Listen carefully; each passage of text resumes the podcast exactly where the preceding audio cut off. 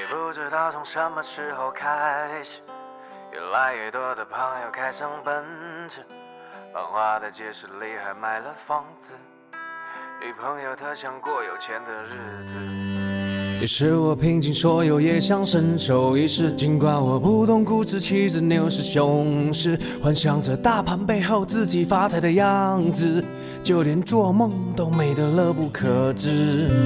都说这几年不管做什么生意，都没有股票那么让人揪心。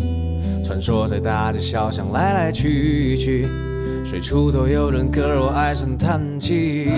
这最近几天根本没有心情，大红的盘面，眼瞅着已经都过去，瞪大了眼睛盯着数字跳水翻了绿，小傻们哭。Hello，大家好，您现在收听的是汤尔电台，汤小有话说，我是汤姆。我们这个汤小有话说啊，从去年的下半年呢，每个月定期呢，我和森哥聊一期这个股票节目啊。我身边的很多的朋友呢，都在听这个节目，也是深受影响吧。比如像齐哥呀，或者说是 Steven 啊，啊，这些人呢，听完我跟森哥聊完股票呢，也对资本市场呢。有了一些心驰神往啊，最近这个一两个月呢，也都被我拉下水了，开始这个玩基金了。这俩人呢，本身呢对这个基金呢不是很了解啊，也是从头学起啊。我给这俩人呢也普及了不少知识，聊了聊呀，仅以我仅有的一些知识，给他们讲讲啊，聊一聊。然后那俩人一直撺掇我说：“哎，你应该做期节目啊，是不是？”做个普及类的，因为我跟森哥虽然聊了很多这个股票的节目，但是还真的没有系统化的给大家讲过基金这个东西啊。因为毕竟是个股票节目，基金就是一带而过啊，说了一些，但是不系统。而且毕竟我们那个节目，我感觉还是有一点进阶的啊，还是得是股民才能听明白我们说什么。对于一个完全不了解资本市场、金融市场的人，可能听起来有点晕啊。所以呢，我一寻思呢，一想呢，俩人说的也对啊，也有道理。不行呢，就自己聊一期这个基金的普及的节目。这个对于玩股票的人来说，可能觉得哎太浅了，你讲这些东西我都知道啊。但我觉得可能对于金融不懂的人，这节目可能还有一定的意义吧，有一定的帮助。最起码可能对于奇哥或者 Steven 来说。这期节目听完了以后呢，他们能对基金这个东西有一个相对更系统化的了解，大概知道一些背后的逻辑、背后的故事，包括我为什么把一些基金推荐给他们，他们可能就能更理解了。所以呢，咱们就废话不多说啊，给大家聊聊这个基金的这些东西啊，从很多方面都要聊。第一个要说呢，就是为什么要买基金，对吧？这个对于目前的。咱们中国老百姓来说呢，我觉得基金是一个家庭投资的很重要的渠道。你比如说像股票呢，这个东西呢，对于个人的技术要求很高，并且并不容易炒股。其实从我个人的经验来说，去年的炒股我也很多次的买的点位呀，包括买的标的都不对啊，整个的交易的难度呢。其实我个人感觉非常高，远不如基金的这个收益高。首先就是对于一般人来说，买基金更简单、更容易一些。还有一个就是房住不炒，对不对？买房这种投资呢，原来是一个很好的方式，现在呢不是，并且呢，这相对来说，这个房子呢，甭管是不是好的投资方式，它的价格也很贵，对吧？小城市也得几十万、一两百万，大城市都是几百万甚至上千万，不是每个人都能买得起的。作为一种投资方式，而股票，啊，这个交易难度又高，相对来说，基金呢，最好的是呢，它对门槛儿很低，你几万块钱、几千块钱能玩，你要真有几十万、几百万也能玩，它是可高可低，哎，可选择，这个非常好。所以呢，我觉得作为一种理财的方式，一种投资的渠道。基金是目前咱们这个国内比较好的一种选择的方式。第二个呢，就是基金本身这个东西呢，它真的是能做到你投资的保值增值的。通过投资基金，你是可以赚钱的，因为它享受的就是咱们国家的资本市场的蓬勃发展，对吧？只要咱们的股市好，只要咱们的一些新兴行业、一些朝阳行业好，他就能享受到国家这个经济发展。说白了，就是能够跟上咱们这个国运，咱们这个国家的这现在近几十年的蓬勃发展，大家都看到了，经济取得了非常大的成就，包括二零二零年的这个 GDP 甚至达到了一百万亿的这么一个规模。而如果你哪怕就是从零八年开始定投散投基金，你每年去投或者每个月去投一部分，总体算下来，大概率都是赚钱的，都是能有一个相对来说正向的收益，并且刚才也说了，现在 A 股开启了去散户化的这么一个过程，你买股票不见得能赚钱，但是目前现阶段，从目前的经验来说，买基金是能让你赚到钱的。第二个就是说。大家买基金的这个心态一定要有所改变。如果你买股票呢，大家都知道，想追涨停板，想暴富，是吧？恨不得买完了以后，那股票连拉五个、八个、十个涨停板才好呢，一下翻一倍，赚钱走人，找下一个股票继续翻倍，对不对？是想这种短期的短线的交易，想产生这种财富的暴增，想赚大钱啊。这是很多股民的这种心态，都想骑上大牛股，但是基金是不太可能的，因为它是综合性的，很难说一个基金它的净值会连续的暴涨，很难啊，只能说某天某个板块爆发，可能有涨百分之三五啊，了不地了。你说连续的每天涨百分之三五，一字板涨停不太可能啊。基金因为它投的标的比较多，最少也是十个重仓股，对吧？你像这十个重仓股都涨停，那太难了。所以你如果不追求暴富，啊，长期投资五年、十年甚至更长的这么一个时间节点，而且你追求一个相对合理的收益率。我所谓的合理是多少呢？就是年化百分之十到百分之二十的这么一个年化收益率。如果你能接受这样的回报率，每年只赚百分之十到百分之二十，好的行情能赚百分之二十，差的行情可能还要赔一点啊。然后最终综合算下来百分之十几。这么一个收益率，如果你可以接受的话，那基金相对来说就是一个不错的品种。之前也跟大家说过了，这个世界上最会炒股的人。是吧？美国那个老头沃伦巴菲特老爷子的年化收益率也就是百分之二十多，但是他贵在坚持，坚持了五十年。就是这个世界上最会炒股的人，他也就是二十多的收益率。包括前一段时间有一个量化基金经理，他倒是很牛，他做量化基金的，那是高频交易，通过计算机算出来的，他是做多做空两方面都能做。他们那个基金每年也就百分之六十多，但是也是坚持了三十多年。很厉害，全球最牛的量化基金就是这些顶级的。你要做价值投资，就是二十多；你要是做量化的，做空、做多双方向的，百分之六十多，等于是二十多再乘以一个一倍嘛，双向的钱都赚。这就是世界上最厉害的人，也就是这个水平。那你是吗？你投资基金经理是吗？很显然不是。所以你把你的目标的收益率去降低，降到百分之十几。啊，这个时候，如果你能拿上五年、十年，买对基金，买好赛道，这个收益率是可以看到的。这个咱还是可以比较负责任的说。你如果只追求一两个月或者一两天就想挣五个点、十个点、二十个点，那很显然很难，是吧？又变成了追涨杀跌，跟买股票一样，最终呢就沦为被机构割韭菜的这么一个结果。还有一个。买基金的钱应该是什么钱？我个人觉得是应该是闲钱。什么叫做闲钱？就是不影响你生活的钱啊。资本市场有一句名言啊，就是能在资本市场中真正赚到大钱的人都是不缺钱的。为什么他们可以赚到钱？首先，你比如一个人一年假如能赚一百万，他拿出二十万的这个收入买股票也好，买基金也好，他无所谓。这个二十万。假如就算赔光了，对于他来说，他不影响生活。我一年仍然有八十万的这个收入，我的基本生活是有保障的。如果这个钱赚了，那更好；赔了，我也能接受。他首先不太在乎这个钱，他心态就会好。第二个是因为他不缺钱，就是即便他买了一个好公司，二十万买进去以后，可能半年的时间，二十万就变成四十万了，这股价就翻番了。你要放在咱们一般人炒股票来说，哟，涨一倍了，卖了吧，他就会选择获利了结，去买新的股票。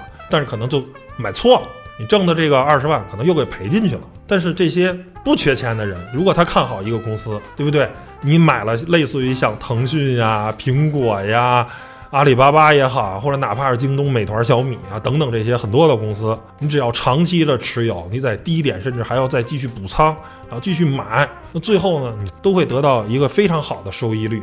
或者说你买茅台也好，等等啊，就这种标的特别多。你买这些极品公司，因为它即便股价有个一倍、两倍，甚至三倍、五倍的涨幅，对于他来说，我也不缺这个钱，涨了就涨了，就搁在那儿，我也没找到更好的公司，而且我买的这个公司它也没有经营上的问题，它仍然蒸蒸日上，它仍然非常好，对不对？它没有任何的问题，我为什么要卖掉它呢？卖掉它我买什么呢？你又没有更好的标的，那我索性继续持有它。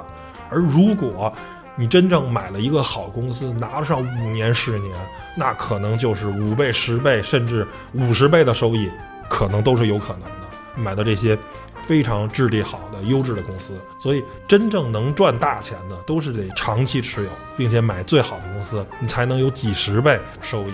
而两个涨停板就卖，两个涨停板就卖，永远是做高抛低吸、做短线的这个啊！你现在做这种趋势交易，你能干得过量化基金吗？对不对？你能干过这些机器吗？你干不过。而且，即便是量化交易的这帮人，一年也就是百分之六十多。刚才大家也听了，对不对？就最牛的软件，也就是干到百分之六十多。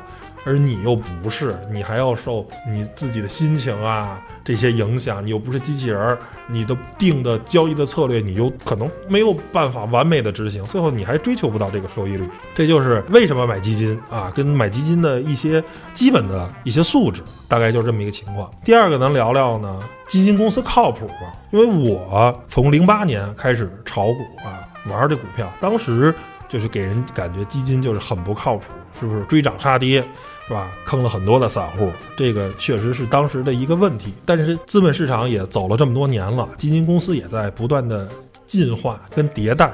现在的我可以说非常的正规，它是有一套严格的呃游戏的玩法的。大概这个基金公司是怎么运作？先跟大家说说啊。这基金公司它怎么买股票呢？首先它需要一个研究团队，这个些人都是。各个行业很了解的人，你比如他要选科技公司，那这个研究员基本上都是学的相关的，比如学的芯片啊，或者学的通信技术啊，他是得对科技行业有了解的。如果是医药板块的研究员呢，他大概率大学也是学的是医疗医药，这样你得最起码对这个行业你得有一个了解。知道什么公司的什么东西对应的是什么？你让一个研究科技的大学学的芯片制造的去研究这个医药，很显然不靠谱，对不对？或者说让一个研究医药的去研究这个白酒哪个好，很显然他也不靠谱，对吧？所以他那个研究团队都是有对应的专业的。甚至很多人他就是原来的科技公司出来的，或者医药公司出来的人，在做研究员。那他很显然对这个行业相对来说比咱们普通人了解多了，比基金经理也很显然更了解。研究团队呢，研究完了各种的公司，选出好的公司，这个行业里最有发展啊、最牛的公司，它会形成一个股票池，就是所有的基金经理再想买股票，他不是随便买的，不是说你现在两市有四千多个股票，你抓过来就能买，不是。是只能买基金公司股票池里的股票啊，每个行业可能有十个、二十个标的，你买这个里头，你自己去组合。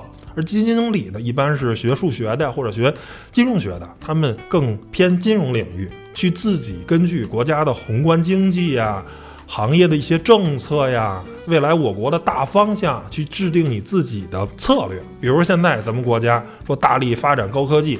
啊，发展这个芯片行业，对不对？半导体，那你很显然就是一个主赛道。包括现在我国对于这个健康啊啊，国民的这个寿命也比较重视，那医疗也很显然是不错的这个赛道。但是你说你非得在房住不炒这个前提下，你去买大量的房地产公司的股票，或者说买那些落后产能、钢铁呀等等这些公司，你去重仓，你很显然的就是个不明智的选择，对不对？正常情况下。你肯定是买那些主力赛道，对不对？那些非主力赛道，国家现在正在淘汰产能，正在成为夕阳行业的产业，那很显然你不能买，对不对？你买了那个，你不就被坑了吗？是不是？最终呢，基金经理策略定好了，会交给交易人员，这些交易人员根据基金经理的一个目标价位，执行这个买入，包括获利了结，执行卖出换股等等的，会有单门的交易人员。就是所谓的操盘手，他在去完成这个具体的交易啊，而基金经理是不负责买卖股票的。这些所有的人员都是现在要被相关的部门严格的去监管啊，你说老鼠仓的问题现在几乎很少，咱不能说百分之百绝对没有，但是几乎很少。最简单，为什么呢？首先是监管的非常严，第二个是高薪养廉。基金经理如果做的不错的话，据说三百万年薪是一个基本盘，如果不错，基金经理都能拿到这个数。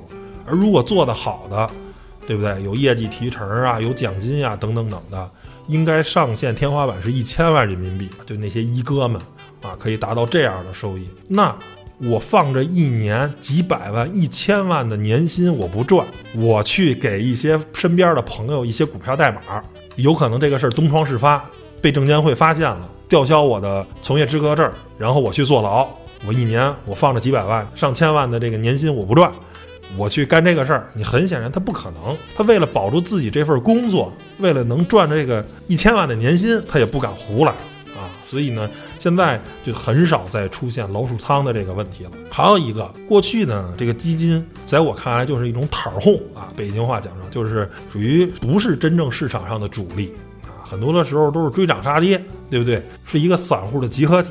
但是经过这十多年的发展，现在基金是主力。根据这个二零二零年的数据呢，我国现在的公募基金的规模已经达到了十八万亿这么一个规模。这个规模相当于什么呢？因为现在沪深两市总的市值大概是八十万亿，这其中呢有大量的法人的限制流通股，或者说大股东根本就不卖。你比如像工商银行啊、建行啊，这上面都是汇金公司，他们平时根本就不交易这些股票，就是留着。包括中石油集团呀、中石化集团呀等等，就很多这些法人股，它并不不卖，不是特殊情况下的话，他们不增持也不减值，就永远那么搁着。这些可能就要占到一半甚至更多。实际上，两市可供交易的市值，目前看也就是三四十万亿，再算上私募基金、个人投资者、一些券商的自营盘呀，还有国家队等等的，实际上公募基金。这个接近二十万亿的规模，已经是这个市场真正流动潜力的绝大部分了。现在真正能掀起板块的大行情，就是公募基金。这些游资只能做一些个别的小票，它掀不起板块。只是某个个股可能连拉十个涨停板，这可以。但是这个不构成市场整体的赚钱效应，对不对？你不能所有钱就砸在一个小股票上啊。对不对？你比如什么军政集团呀，啊，什么天山生物啊，这些，那玩的人可能就是几个亿的资金在那玩那个。但是你市场上这么多钱，你不可能都去买那些垃圾股嘛？它不会说是有上半年那种医药股行情啊，或者下半年的这个汽车股行情啊，贯穿全年的消费股行情，这些全都是基金公司、公募基金做出来的，他们是真正这个市场的主力。所以说，基金靠谱吗？基金现在比较靠谱，而且也只能靠他们做这个市场的大行情。如果基金公司不做行情，那就没行情，别的人掀不起这么大的风浪。这个游资经常做的小票，就是一日游、两日游啊，挣几个点，人家就跑了，股民还没来得及跟上呢啊！第一天看一下，又第二天又又涨停了，再想介入，第三天就不涨了。哎，人家就是挣个快钱儿，尤其是在科创板或者创业板这百分之二十的这涨跌幅，那更快啊！经常有时候都一日游。知道吧？都没有连续的两天的这个百分之二十的涨停都不给你，你知道吧？就是经常是这种情况啊。所以呢，总体来说，现在基金还是很靠谱的。下面呢，给大家讲讲这个基金的种类。咱们先按这个投资的标的说，咱们最常见的呢就是股票型基金，买 A 股也好啊，买港股也好啊，或者买美股也好，它有不同的基金买的不一样。股票型基金呢，一般要求。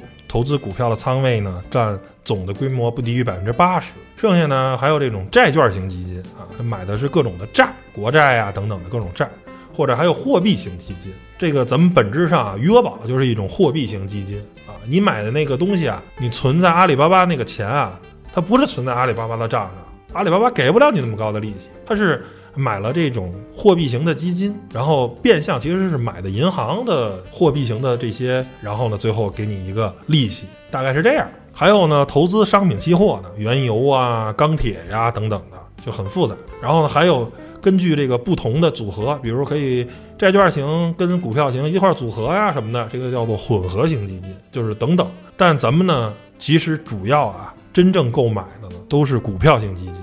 啊，享受这个资本市场，因为这个债券型啊，收益率啊都比较低，商品期货那就更复杂，你一般人更投不明白了。包括这个疫情嘛，原油成负数了，这个好多银行那个原油宝最后都爆仓了，大家弄得很乱，这个事儿弄得很恶心。所以呢，像商品期货型呢，大家也都是研究不明白，趁早甭买，对不对？你没有能力去研究，而股票型相对来说是一个更能让大家理解，也是更好的一种投资的这种方式。你只要企业不断的增长，你投资标的这些公司都是好公司啊，长时间看一般都会给你带来比较好的收益。这是基金的按投资标的大概的一种分类啊，可能说的不全，但是大概呢就是这些种类。那么咱们下面说说啊，这个股票型的基金啊，就是当然可能也会会包括偏股型啊或者混合型，咱们就统称啊，都叫股票型基金。它的区别是什么？我个人呢是把这个基金分为三种啊类型。第一种呢是指数型，就是它的主要的跟踪的标的呢是指数，比如像沪深三百指数，是吧？这就是沪深两市前三百大的公司，基本上代表着中国就是最牛的上市公司啊，最大的上市公司就是在这个沪深三百指数，它的整体的一个表现。或者说是像这个 A 五零基金啊，就是两市基本前五十大的、前五十牛的公司啊，都是巨头。或者说是还有中证五百啊，就是说属于这个中盘股啊，二线蓝筹啊，叫中证五百。不同的指数不一样，投资这种基金有一种什么好处呢？就是相对来说比较平稳，只要这个市场整体是涨的，你买这些基金都会赚钱，赔钱的概率非常低，非常小。啊，因为你买这个就等于买指数嘛，它比较平稳。但是坏处呢也是平稳，它一年的涨幅啊可能百分之二三十到头了。就说今年就股市涨得不错，涨了百分之二三十。除非啊是有那种超级大牛市，一年指数翻番，但实际上很难，因为这个股市嘛有涨有跌。今天了，这个有色金属涨了，明天金融股涨，后天汽车股涨，反正不停的轮动，对不对？每天这个板块可能涨个百分之五、百分之八都有可能。但是这个到了指数啊，可能就是波澜不惊啊，因为有涨有跌嘛。你要是指数天天拉大阳线，那太难了。那一般都是疯牛市的后期才这么涨，剩下个股板块一天三五个点，甚至五个点、八个点都有可能。但是到了指数上，可能就涨百分之一到头了，每天涨涨跌跌就是这一样。到了二，那都叫大阳线或者说是中阳线了，呃，跌起来也是大阴线了。你说真的，一天指数涨百分之五，或者说一天指数跌百分之五，那都是很少见的，一般都是出了重大的利好或者重大的利空才可能出现这种情况。正常情况下，一天就是一二就不错了。这种基金最适合什么呢？特别适合定投，就是我也不懂，我也不想研究。我每个月呢，假如挣一万块钱，我想拿出一千块钱做这个金融投资，那特别简单，你就买这种基金，只要这个资本市场蓬勃向上，你肯定就能赚钱，对吧？就是属于这么一种投资方式，比较稳健，比较靠谱。但是呢，你也别想享受到这种超额收益啊，这是这种指数型基金，就是最适合入门啊，风险最小、最低，对吧？这是指数型基金。第二种呢，我总结叫做主题型基金。这个其实，在很多人啊也叫指数型基金，但是我觉得不是，因为他买的这些主题型基金呢，都会聚焦到具体的行业，或者说是一些概念，比如说医疗医药，比如银行，比如券商，比如新能源车，比如锂电池，它会聚焦很细的一些这些东西，通常是行业板块，或者说是一些题材概念，它跟指数型不一样。对吧？这大盘涨跌跟我没关系，我现在就是做一波我这个市场的行情。大盘可能是平着走的，但是我这个一个月涨百分之二三十，那是很可能很正常的，对不对？所以呢，这种基金呢，好处是爆发性最强，收益率最可观。赶上这种板块的主升浪，一个月百分之二三十的涨幅，甚至更多啊，或者说是半年涨百分之百，这都是有可能。您比如去年。下半年你买白酒也好，买新能源车概念的基金都很牛，都没问题。包括最有名的这个诺安，是吧？这个基金也是做芯片的啊，这个非常的猛，对吧？他们都是这种叫做主题型基金。但是这种主题型基金呢，你一定要自己去了解，去有一个判断，因为你赶上行情了，它涨得猛，它要是。涨完了以后，还有一个可能就是大概率是会回落的啊，是会调整的，就是涨得猛，跌的也猛，你如果在底部买，赶上主升浪，非常爽。但是你要是买在山顶上，这一波回撤百分之二三十很正常，对不对？因为它可能用了三个月、四个月的时间，涨了百分之七十、八十，甚至翻一番儿。从高点往下回撤个百分之二三十，那是再正常不过了。它跟股票其实很相似、很类似，而且你对行业要有判断啊。下一波启动的是什么行业，你得自己有个了解。你不是闭着眼瞎买，对你买银行现在就很悲剧、很惨，对不对？或者是现在白酒已经涨得这么多了，你非得高点去接白酒，哎，半年翻一番，会不会再过半年再翻一番啊？我相信白酒还没问题。你现在杀进去了，完了，悲剧了。从高点现在往下撤个百分之十，很正常，先套你百分之十。但是这对于指数型基金套百分之十，大盘说上证指数跌个三百点，那就挺难的啊，并不是很容易，对不对？所以呢，这些。猛涨得猛，跌的也猛啊！这就是这些主题型基金的啊特点。第三种基金呢，叫做主动型基金，我管它们叫做这个呢，其实它也是主题型基金，但是呢，它这个主题是不一样的，是基金经理按照自己风格自行配置的，对不对？是基金经理主动选择的。我觉得这个板块要爆发了，要涨了，是主赛道啊，有机会。啊，这些公司成长性特别好，我就会把钱去买这些公司啊，等待这个时机，等待这个机会啊，可能就赚到钱了。而这个板块涨得比较多了，风险现在在大，我就会把这些股票调仓，换成相对价格洼地的这些公司啊，去买一些可能会迎来下个季度爆发的股票。这种主动型的基金就是完全考验基金经理的选股能力。跟这个大势的判断，其实你买这种基金就是买的基金经理。大家可以捋开这个表啊，牛的基金经理一年能做到百分之一百三、一百四的，那不行的做到百分之二三十的也有。这就是基金经理能力，他买了这些更好的的标的，而差的基金经理买的是那些不灵的，是吧？屡创新低的股票，那可不是收益率就很差嘛。而牛的基金经理买的是那些屡创新高的公司，那他们的。这个净值走的就很漂亮，这个曲线就是三十度、四十五度的这种一直拉升、一直提升，就是牛的基金经理。而咱们绝大多数呢人呢，其实买的都是这种主动型的，所以呢，你在买之前一定要对这个基金经理有一个判断、一个了解，你不能瞎买，买错了那就完蛋了。你要买好了，你都买到那个一年涨一百四的了；买不好，就买那一年涨百分之二十。对吧？熊市里也是，牛基金经理可能只回调百分之十、百分之十五，不行的可能就回调百分之三十四十，对吧？就是基金经理的能力决定了这个基金的常年的这种走势。那么下面聊聊呢，怎么买基金啊？这个基金呢分为两种，一种叫做场外申购，一种叫做场内交易。咱们先说说这个场外申购，这是绝大多数人买基金的这个途径。现在呢，基本上在银行。啊，甭管是柜台还是 A P P 上啊，券商，你的证券公司的户上，软件，比如像支付宝啊、微信啊，或者同花顺啊等等，就基本上所有的这种理财的这种软件呢，都可以申购。当然，牛的渠道呢，就是基金的公司也多，差的呢，可能有些基金没合作不能买啊，这就是没谱。反正我个人是在支付宝上买，基本上啊。绝大多数我不能说百分之百，但是绝大多数的基金都可以在这上面买。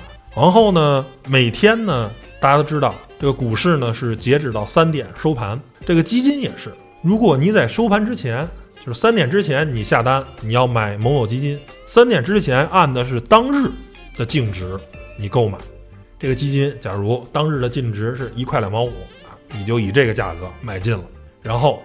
第二天开始计算它的涨跌啊，明天涨了变成了一块两毛六了，再后天变成一块两毛七了，你就一直赚钱，或者说是变成一块一了，变成一块两毛三了，这就是跌了，是吧？根据你每天的净值去有一个波动，有一个变化，这是三点之前。而如果你三点之后收盘了，你再买，你三点零五买的，那对不起，是按明天收盘的这个净值算的。而如果周五买的话，隔了周六周日两天，那就按周一的去算。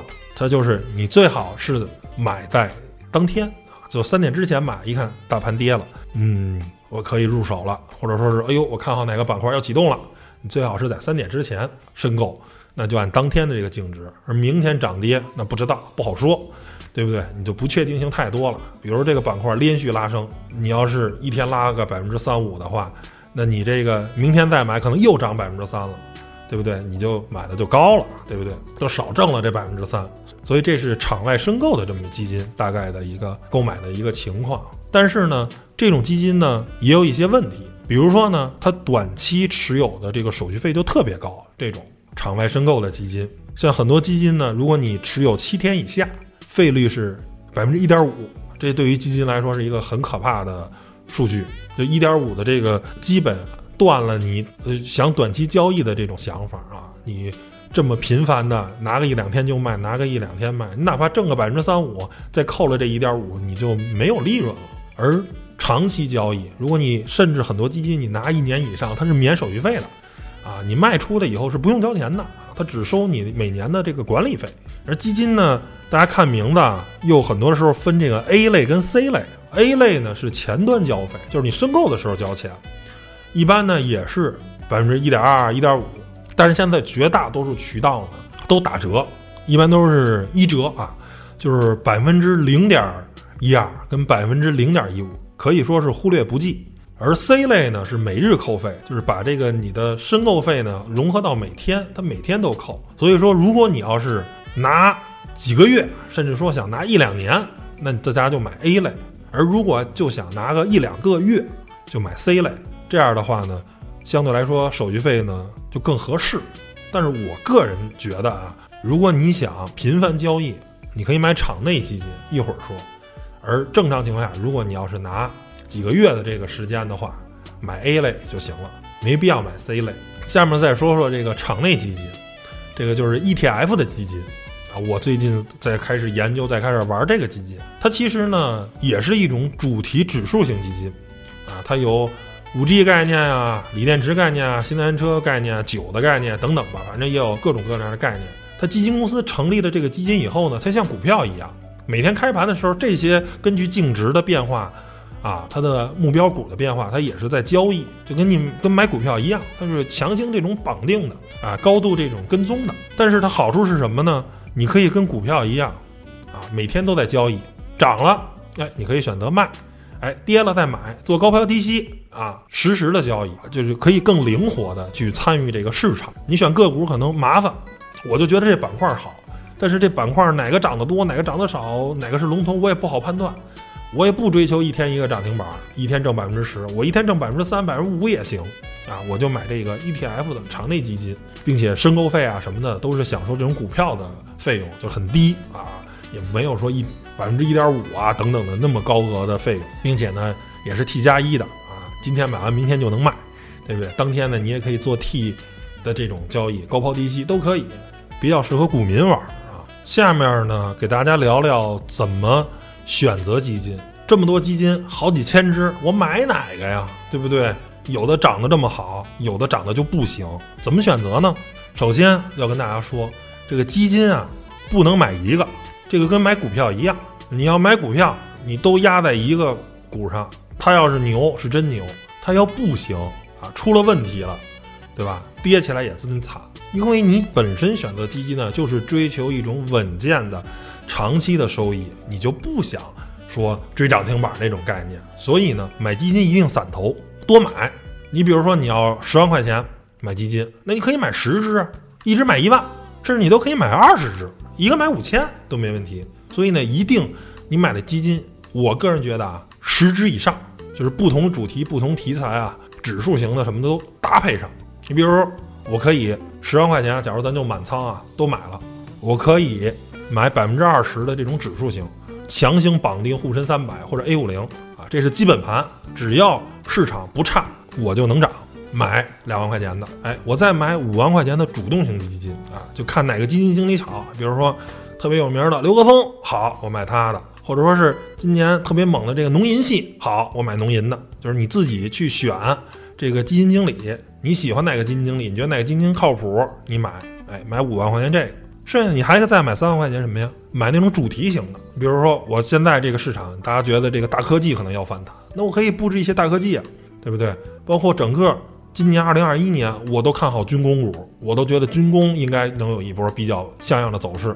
那现在军工股正好正在调整，我可以先布局一点军工嘛，我再买一部分军工，我可以买一万五的大科技，我再买一万五的军工啊，就是所以说，你买基金一定要散投，根据你自己的风格、自己的判断，跟你自己的一些东西去把这些基金散开了，不要把鸡蛋放在一个篮子里。你想每个基金。他买十个股票，你又买了十个基金，你等于一下买了一百个股票。这样，即便其中有一两个公司股票爆雷了，连续的跌停，你都不怕，因为它对你整个的影响是非常小的。而这些基金经理理论上买的又是这个市场上的极品公司跟最好的公司，等于你买这个十个基金，相当于就。把这个沪深两市最好的一百个公司都买了，那他们如果上涨了，如果有行情，理论上他们应该是涨得最多的，所以你就能享受一个比较好的收益率，对吧？比较好的这么一个东西。所以基金，首先我第一个观点就是一定要散投，不能说都买一个，是吧？那样收益率是高，但是万一它没有行情呢？万一你买的这个买错了呢？这跟买股票一样，对不对？你买个三个五个，对不对？不同的板块去搭配，那东边不亮西边亮，也许这个一个月没涨，在这趴着呢，但是另一个板块启动了，咣咣咣，我挣了不少钱，哎，再把这个赚的钱再补到这个，下个月这又启动了，它反复的去交替，而你死守这一个，涨不涨也不知道，你只能等。对不对？你又不是主力，你又没法做行情，只能说人家做了行情，你跟着搭个便车一块儿挣挣钱。然后第二个呢，你看这个基金一定要看它的业绩曲线，看这个业绩的曲线什么目的呢？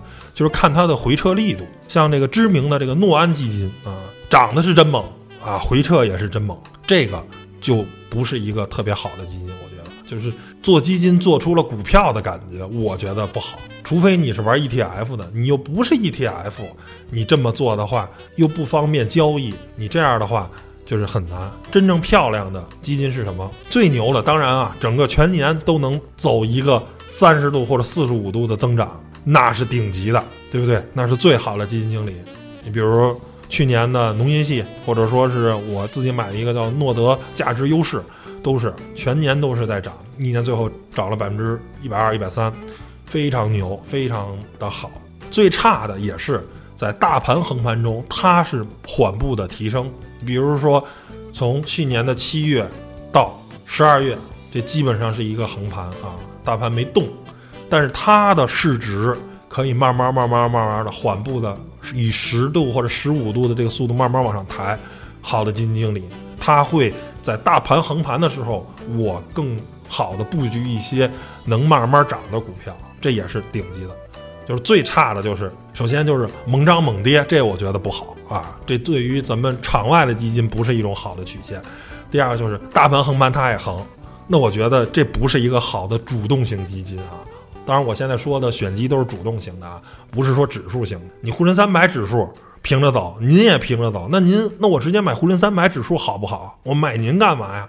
你的主动性不就是我尽量回避一些前期涨幅过大、正在调整的板块，把资金挪到继续上涨的板块啊？这些很多的基金，比如说像知名的这个成州的基金，下半年就很惨，因为它重仓医疗医药，上半年涨得特别多，很猛，半年都干了百分之六七十，涨势喜人，然后就撤不出来了啊。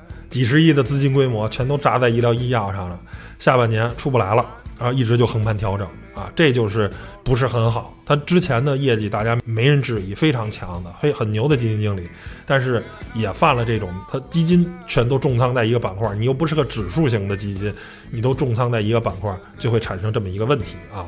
还有一个呢，就是你要看这个基金的重仓股，你通过重仓股去判断它赛道是不是分散。你看这基金经理去年涨的是不错，一看哟拿了六个白酒股。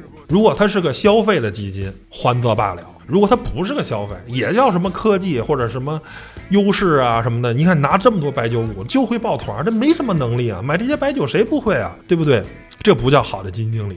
牛的基金经理是我买了三四个行业，我的曲线仍然能做到很漂亮，那就说明他买了三四个行业里最好的公司才能有这样的业绩。假如你又买隆基了。又买长城了，又买宁德时代了，啊，又买贵州茅台了，又买海天味业了，对不对？最后综合一看，买的都是各个板块都不一样啊，有消费的，有有科技的，有等等的，然后人都买到这个不同板块的最好的公司了，买的极品公司了，人家最后赚钱了，这叫好的基金经理，对吧？所以也要看他的重仓股，你有一个判断。再有一个呢，大家买基金跟考试似的，那谁考的分高，我就买谁呗。那我就看这个基金排名怎么样，每年最后年底出一个排行榜啊，今年的一哥、二哥、三哥、四哥。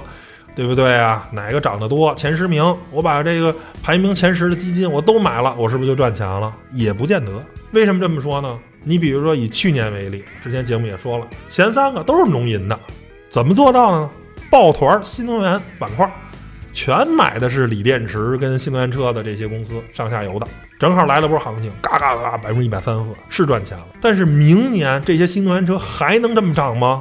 不见得了吧？去年涨了一百四，今年再涨一百四，没这么乐观了吧？不太可能了吧？是不是？之前成州就是例子，包括一九年的一哥刘格松，一九年的时候没记错的时候，业绩大概是一百二、一百三当一哥了。今年刘格松的主要的基金也就是六七十、四五十，这就是平均基金经理的水平啊，对不对？因为现在大多数很多的基金都做到六七十了。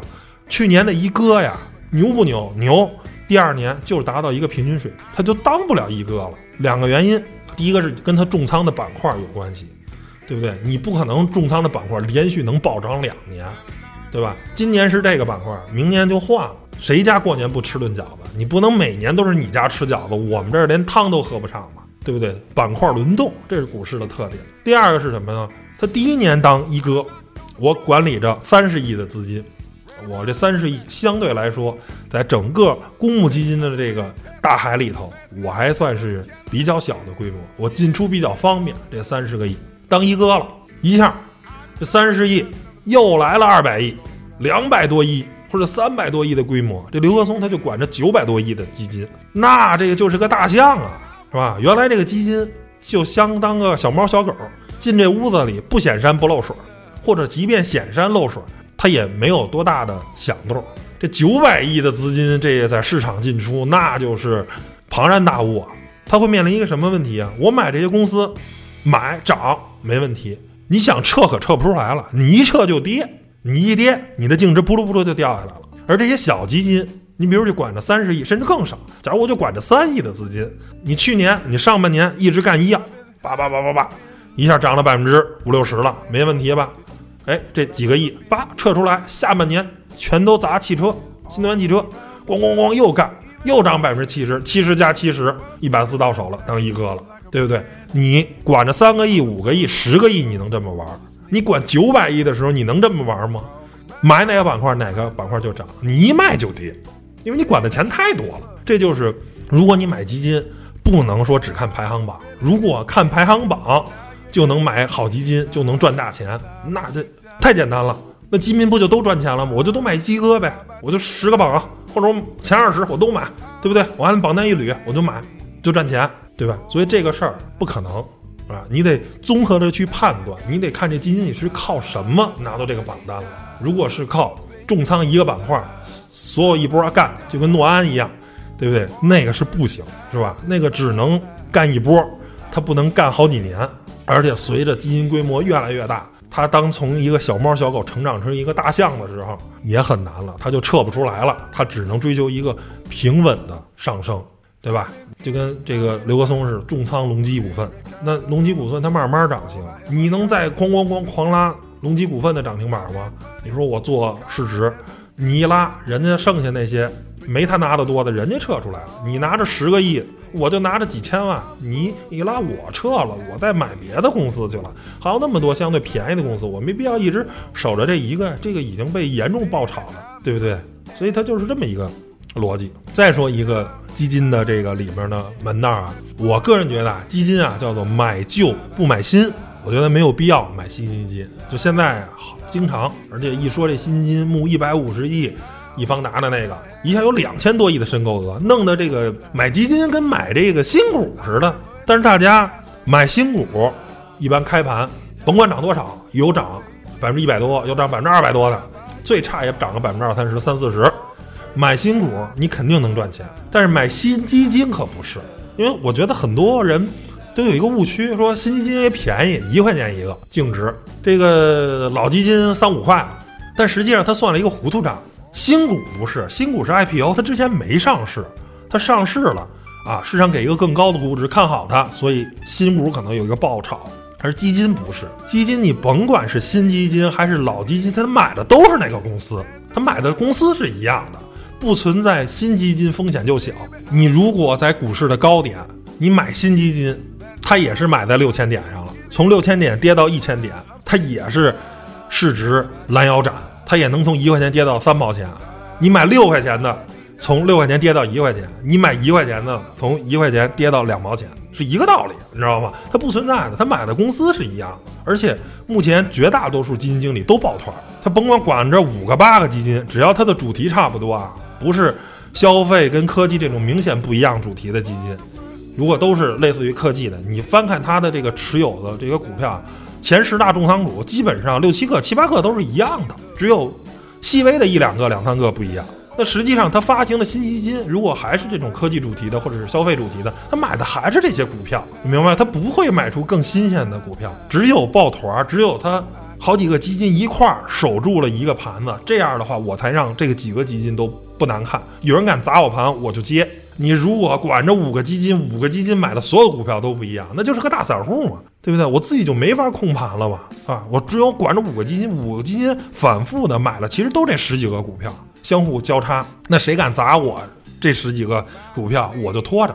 我只要看好它，它也真的能业绩兑现。短期的调整不可怕，无所谓，调就调。哎，你们出货我就买，买完了以后，最后业绩一兑现，过个两三年，最后又屡创新高啊！这就是现在的这个基金公司的操作模式。所以绝不存在新基金更好，风险低。而且新基金还有一个什么问题啊？三个月的建仓期。你买了以后吧，首先这三个月你卖不了啊，它有一个封闭期，你不能赎回。而老基金可以。然后呢，你老基金买完了，第二天就享受收益。这新基金不行，它建仓期呢，一点一点一点一一点买。你想，一百五十亿的资金买买买买买，买到百分之八十的仓位，得买到差不多一百二十亿左右，它得买一会儿呢。这个三个月的封闭期你也享受不到。这个收益率，或者说是大盘涨了百分之二，涨了百分之三，您那基金一看当天才涨了百分之一，因为为什么仓位不够，它得从零仓位买到百分之八十九十这种高仓位，它是需要一个过程的，你并不享受期间的这个市场的增长。所以我个人的意见啊，新基金没有必要买，踏踏实实买老基金。你又不是不能申购，除非是有些那些不能申购的基金经理特牛，人家封闭了不申购。那你发个新基金，你考虑一下。如果不是这样的话，有新的有老的，就买老的就行，没有必要。刚才也说了一嘴啊，一个好的这个基金经理什么样的，包括整个业绩曲线最好是缓慢的，三十度啊，甚至牛的四十五度，不行的三十度的这种上升，然后不能重仓一个板块，对吧？这些我都是说了，这个是一个好的基金经理。再有呢，就是这个基金规模，首先太小的，我觉得没有必要。就有的那一两个亿啊，甚至几千万规模的基金，我觉得就这种规模没必要买，那就是一个大散户，对不对？对市场没有什么影响。但是你真的说几百亿的、三五百亿的，我觉得也不见得需要买。三五百亿的后果是什么呢？它大概率就成为了刘格峰那样的，撤不出来了。他追求的是稳，是吧？你想说那种当一哥的，大概率啊，你如果盘子特别大的话，想当一哥也很难。就是我觉得几十亿这种。或者说十亿八亿这种规模，不是特别大，不是特别小，这样的基金才能够更好的，叫进可攻，退可守，对不对？自己想做做行情，自己的资金规模也还行，回避风险，它也能撤得出来。那它不像管了那么多钱的，它想撤撤不出来了。所以我觉得买中等规模的就好。包括其实买基金公司也不要迷信，说我一定要买南方的，一定要买易方达的啊什么的。其实你像去年爬的好了。农银不是什么很有名的，包括这个诺德基金也不是很有名的，是吧？不见得说南方的或者易方达的这些大的基金公司就一定能排到前，或者广发、刘格松，是吧？一九年的一哥，您到了去年就不怎么样，对不对？所以也别迷信基金公司，你可以迷信基金经理，对吧？有很牛的顶级的公募的基金经理，但是你别迷信这个基金公司，这个跟基金公司没什么关系。是吧？大家的水平其实都差不多啊。人排名靠前的也不是顶级那种特别大的，人诺德就是个中游的啊。也不是特别大的。下面呢，给大家聊聊这个交易上的经验啊，买卖的一些细节上的东西。首先呢，就是主题型基金啊，就涨多了一定要卖，甭管是咱们白酒啊，或者说是消费啊，啊，或者说是新能源汽车，像这个用了几个月的时间，快速有一个拉升主升浪。这个一定要减仓，嗯，全清了也好，或者说我留三分之一的仓位，留一半的仓位，一定要就适当的去做获利了结。这些跟那些主动型基金不一样，主动型基金基金经理也可能能做一定的适当的减仓，而主题型的他买的永远都是那个标的，他就不动。啊，除非某个公司不好了，他选择换一个标的。正常情况下，他永远都买了那些。你一定要适当的去减仓啊！你自己当你的基金经理，你要去去把它卖了，然后自己去发现相对价格洼地的。如果你继续还选择主题型的，你比如，哎呦，白酒涨多了，我觉得科技啊快有行情了。而事实也确实，最近这个十天左右啊，科技相对来说板块比较强啊，走的还不错。哎，那我就把这个钱布到科技里头。对不对？完成一个复利的这么一个过程。主题型基金涨得多了，一定要考虑卖啊，部署到价格洼地中。还有一个呢，如果是这种基金啊，都是主题型的，还是同公司的，就更好了。你不用选择赎回，明白？如果你想好了直接要买的话，你可以同基金转。你比如说这个叫做啊，假如啊，随便说个名儿叫南方白酒指数，我觉得涨到头了。我可以选择南方科技指数，它同基金公司的，你直接转，它那个手续费是比较低的，因为一个基金公司嘛，它可能只需补一些差价什么的啊，补一些这个卖出的啊费用就行了，你不用去补这个申购费。你要直接卖了的话，再买又有新的申购费产生了啊，所以同公司的这个可以选择转换，很多这个软件上都有写着呢。你别选卖出，卖出里头一个转换，你转一个你觉得能涨的基金啊，这是可以的。还有一个呢，就是说，当你判断这个市场现在是个牛市，啊，整体这个市场的估值不高啊，相对来说比较便宜，没有到疯牛，没有到泡沫满天飞的情况下呢，叫做买跌不买涨啊，不怕股市跌，对不对？就是最近这一年的经验就告诉你，跌不可怕嘛，对不对？疫情的那两波探底是不是绝佳的买点？包括下半年的这个大横盘是不是绝佳的买点，是吧？反而是跌下来好事儿，你相对低点去买，你反而是追高，追完了邦基又掉了，追完了邦基又掉了。但是你判断大概率是低点，是一个泡沫比较小的空间，然后呢，市场的流动性啊。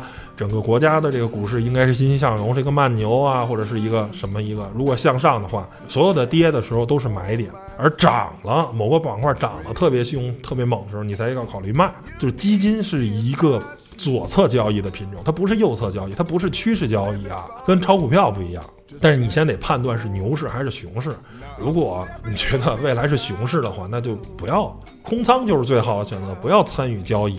对不对？你每个买入买的都是高点啊，你每个抄底抄的都是山腰上，都不可能抄在山脚上，对吧？最后呢，再说说这个所谓的基金的一些弊病啊，就很多人都会质疑现在基金公司啊有些弊病，有些不好的地方啊，现在给大家说说这个。首先呢，就是基金的这个抱团儿啊，都说这个基金抱团取暖啊什么的，包括有很多权威的媒体呢也在说，但实际上基金抱团儿。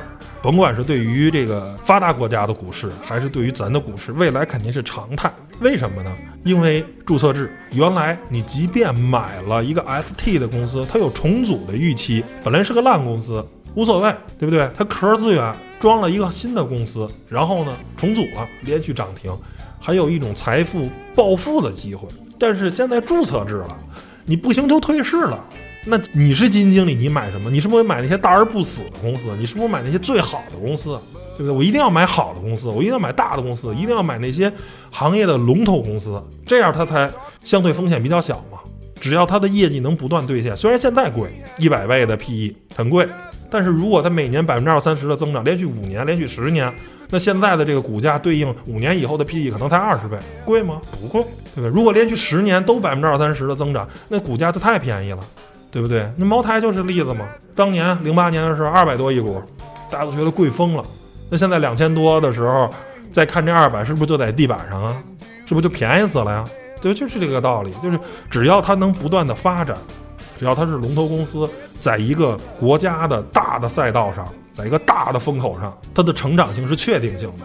它的公司会不断的通过发展来填现在的股价的虚高，没关系，泡沫只是短暂的，长期没有泡沫，这跟买房一样，对不对？对于北京来说，零二年、零三年的时候啊，二环的房子五千多一平米，贵不贵啊？肯定当时不便宜，对不对？普通一个工薪阶级，一个月工资才两三千，但是对比现在十万一平米的价格，那五千块钱是不是很便宜？这不就因为北京一直在发展，城市一直在变好吗？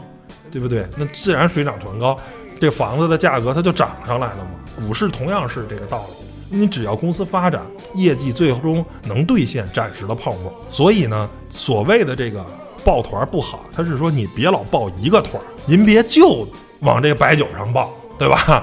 你这是把这白酒抱的齁老高齁老高的，你也抱抱科技，你也抱抱其他的公司，是吧？新能源汽车。啊，你也报报医疗医药，你也报报军工，指的抱团儿是你多报几个团儿，您别就死一个团儿报，这肯定不行。但是你要报十个团儿，这没事儿。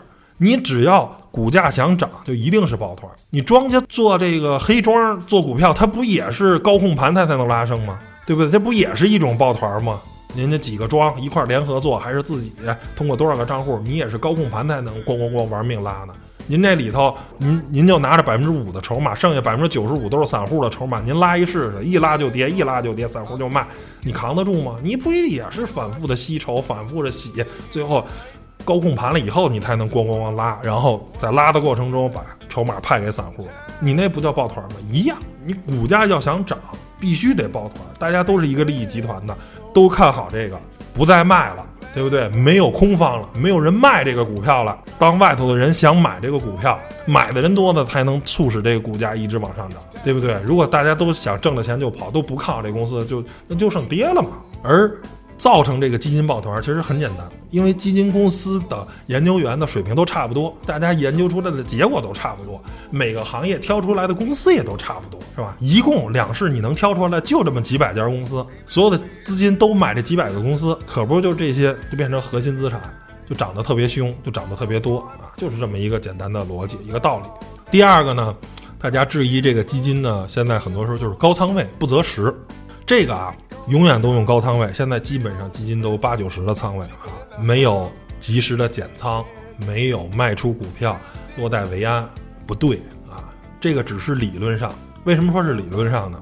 大家都知道，十八万亿，我就想说，如果十八万亿的所有的基金经理都这么想，会造成一个什么后果？市场一定会共振。这十八万亿都觉得，哎呀，现在是不是高了？我开始减仓吧。是吧？十八万亿降低百分之十的仓位是多少？一点八万亿的资金流出，你说这股市得跌成什么样？对不对？所以现在就造成了你不能择时，只能择股，不停的去换标的抱团取暖，是吧？现在大科技低位，我就一块儿抱大科技，抱了一波，涨了一波，哟，大科技涨得差不多了，哟，一看这个物流股可能相对便宜，我又开始抱物流。物流一看，哟，钢铁便宜，我又开始报钢铁，钢铁报完了，我又报金融，它的反复的来回去。报不同的标的，但是一定要保持一个相对来说的高仓位。如果大家都想卖，都想落袋为安，都像散户一样，最终就是市场本来一个板块能涨百分之五十，涨到百分之四十五就有人撤。你有涨百分之四十五撤了，有涨到百分之四十，另一个人又撤了，就所有的就是大家预期更低，你知道吗？每个人都想撤，每个人都想落袋为安，最后大家谁也跑不了，全给捂在里头。所以你以目前的这种情况，就是不可能。再去择时了，偶尔一两个基金经理，对吧？你可以选择择时，但是如果所有的公募基金经理都选择择时，后果就是那那股市就涨不了了。尤其是咱们又是单向交易的，只能做多不能做空，那你就大家谁也甭赚钱。你稍微涨一点，就就有比你跑得更快，对吧？永远都玩高抛低吸，就每天就只能马长城了啊！你不行，不可能做一个波段性的一个相对来说大行情，不可能。对吧？这这这这里面的叛徒太多了，所以你只能是高仓位啊，不能择时。但是我择股啊，报不同的板块，用这个不同的板块的轮动来切换，来完成这个仓位的这么一个转换。行了，给大家用了差不多一个多小时的时间啊，讲了讲这个基金的这些基础知识跟原理啊，希望能对大家有个帮助。最后简单总结一波啊，我觉得买基金啊，先跟大家说啊，我不。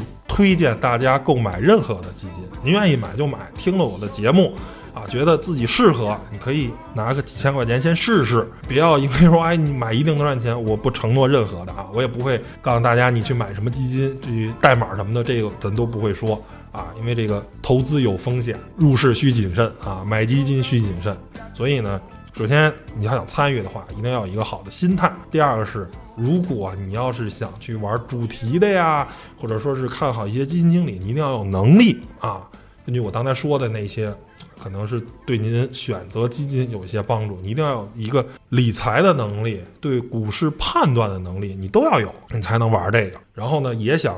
说大家也别一味的听专家，你说哎，专家说别炒股，别买基金啊，别去干这个，别去干那个，什么都不要干啊，你就把钱踏踏实实存银行里，你就享受一年那百分之二三的收益率。那这么多年百分之二三的收益率，它跑不赢通货膨胀，专家管你吗？对不对？但是事实证明，你哪怕就是零八年股灾，哪怕就是一五年那个大泡沫后面的股灾，如果你长期的买，对不对？这个。如果你从两千年就开始买定定投基金、定投指数啊，或者说是选择一些你自己能判断的好的板块，你去买的话，长期看是赚钱的呀。如果你只追求每年百分之十到百分之二十的收益率，这个资本市场是可以做到的。你只要别去买中石油这个公司就就行了呀。你你买茅台就赚疯了呀，对不对啊？是不是？自己有个判断，那你没判断买错了。那还则罢了，但是如果你有判断，你去买国家的正在蓬勃向上的朝阳行业的赛道，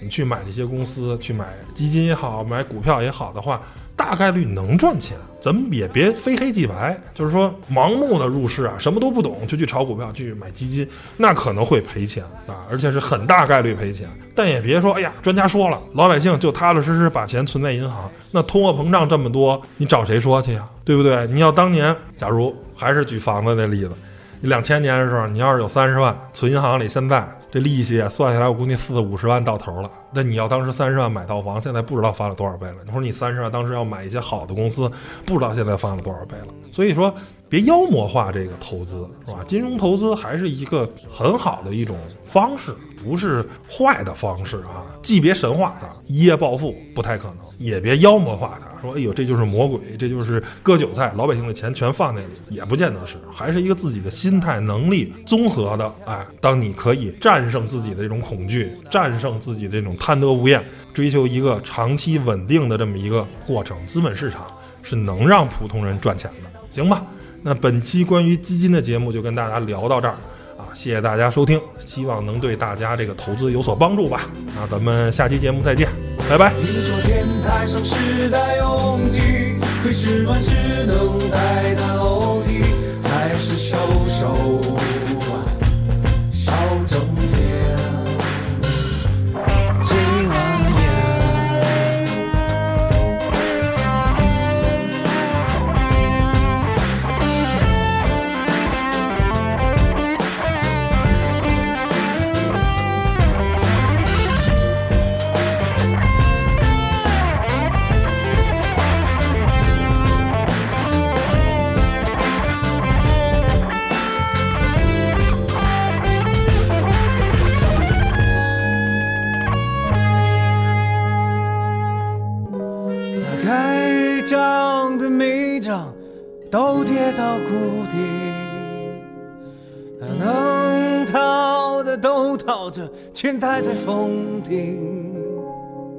听说天台上是在拥挤，可是我只能待在楼底，还是收手吧，少争点。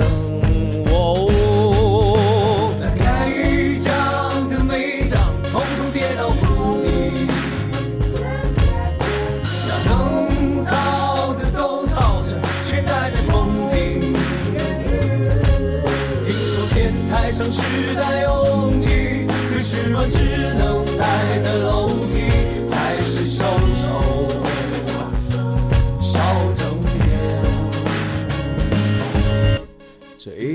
部都回到了开始，写好的辞职信我放回抽屉，我依然骑着破旧的小毛驴，来来回回的穿过这片城区。我突然怀念有你们的日子，一群和我一样爱装逼的屌丝，告别那漫长空场清唱歌肉的日子，就让我从头开始。哎呀！